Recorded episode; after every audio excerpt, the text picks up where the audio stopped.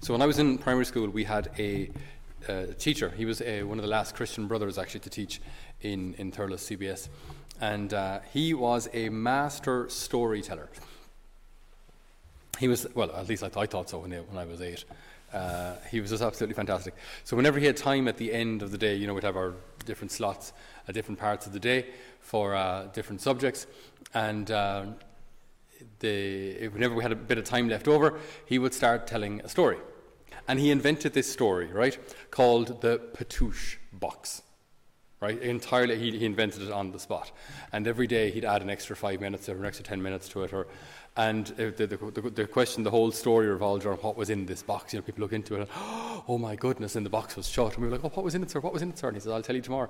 And then, the, the, then it would get passed on to the next person, it would get lost, and it would get transported across to Egypt, and so on and so forth. And, you know, just, he was just a really, really good storyteller. And it's just so interesting that from the earliest of, of ages to adulthood, uh, we love good stories. All of us love stories. All of us love stories that engage us, that, that, that intrigue us, stories that maybe tell us something about ourselves or tell us something about, about God or whatever it may be. Uh, so, what's your story? What is your story like? when we look at the gospel, the gospel ultimately is, is one enormous story of God's love for us, of God's salvation. There's it's, it's a story of God's creation. God starts with everything good. And then sin enters the world and everything starts to go bad. And then God enters history again with this plan of salvation to bring everything back. So it's, it's, it's this enormous story. But what's interesting about this story is that we're not just spectators. We're not just spectators. In this enormous story of redemption, we're part and parcel. We're, we're in the story. We're in it you and I have, have a part to play in this, in this epic story. So, what's, what's your role? What's your part? What's your part in this story?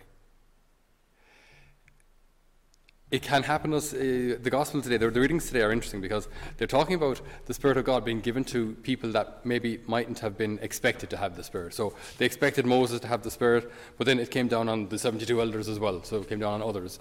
Uh, then in the gospel master we saw one who is not one of us casting out devils in your name. We tried to stop him because he's not one of us. And jesus said no no no don't don't stop him. If he's going to work a miracle in my name he's he's on our side. So that there there are people not just the expected people doing good work out there. So, when it comes to our role in this epic story, the role isn't, the, the, important roles aren't just for the Pope, or aren't just for religious, or aren't just for catechists and famous preachers, or anything like that. Everybody's role is important. The Spirit has come down upon us, us all. And so everybody's role in this story is, is important. Everyone. Yours too. So all of us like are called to witness to those around us in our families, in our work environments, our communities, to witness to the hope and the joy of the gospel. All of us.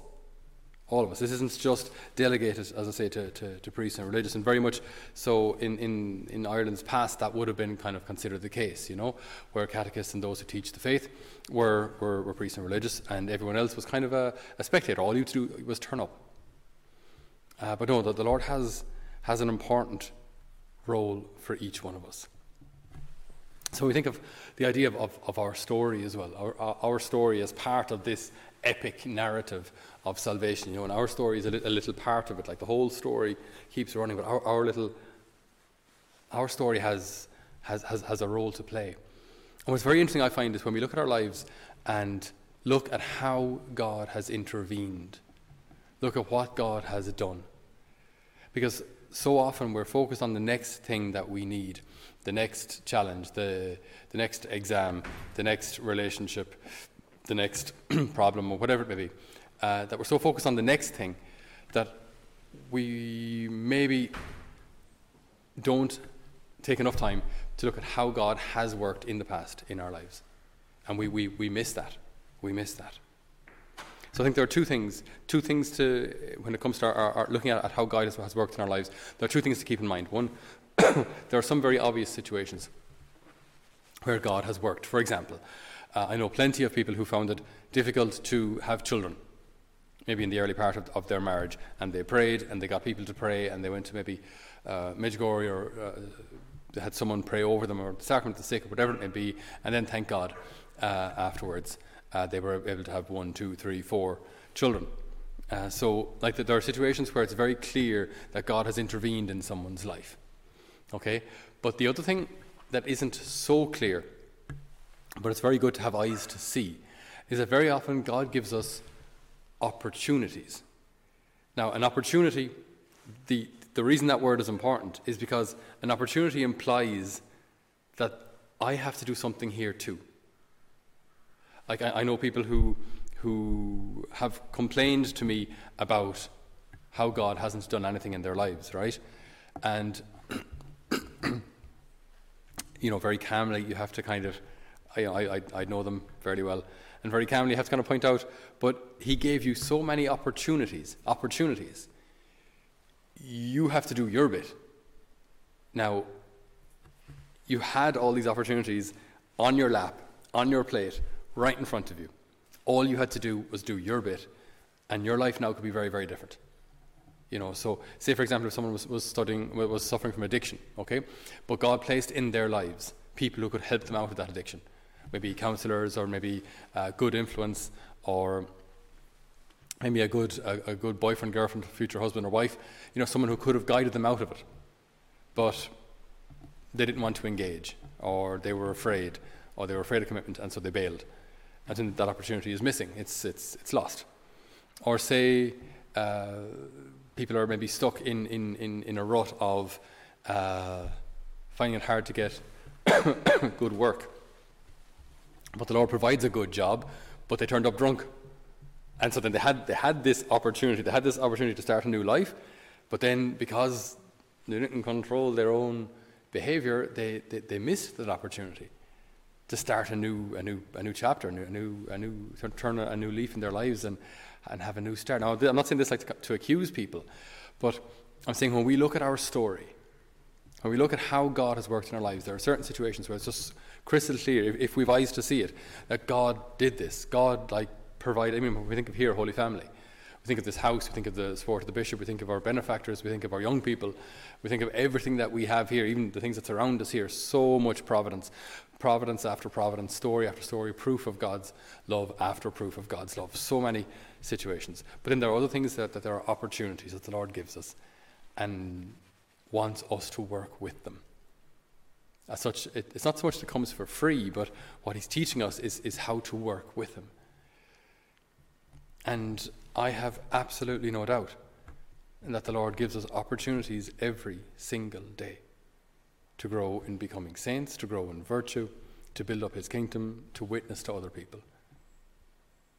Every day we have opportunities. Every day the Spirit is, is trying to work in us and through us. And every day that reply, that response, is placed in my lap. Do I want to walk with the Lord? Will I give him this portion of my day? Will I renounce this, this behavior, this, this habit that I know is, is leading me from Him? I have this opportunity to go do something else. Will I take it? Or will I remain on this trajectory that, that, that isn't of God?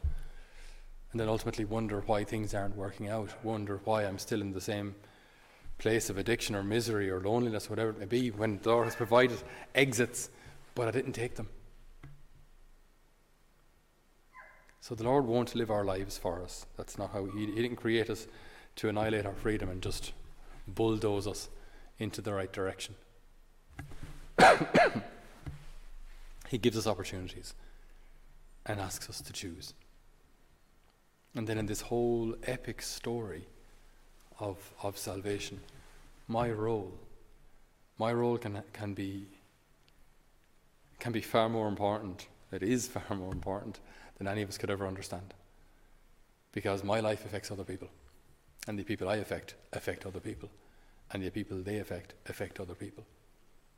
If I get my part of the story right, the whole trajectory of, of the story of salvation improves. The kingdom is, is, is one more block is added to the, to the building up of the kingdom. And so we ask the good Lord today for two things. One, to help us to see how He has worked in our lives. Because like, if, we, if we could just see that, we'd be so full of gratitude to see how He has worked in our lives in the past. And secondly, then to see the opportunities that He's giving us today. Opportunities. So it's not, this isn't set in stone. And just because it's God's will doesn't mean it's, it's, it's going to bulldoze its way through my life. I have to work with this. I have to decide this is, this is something I'm going to do. So, will I do it? Will I do it? That's, that's up to me.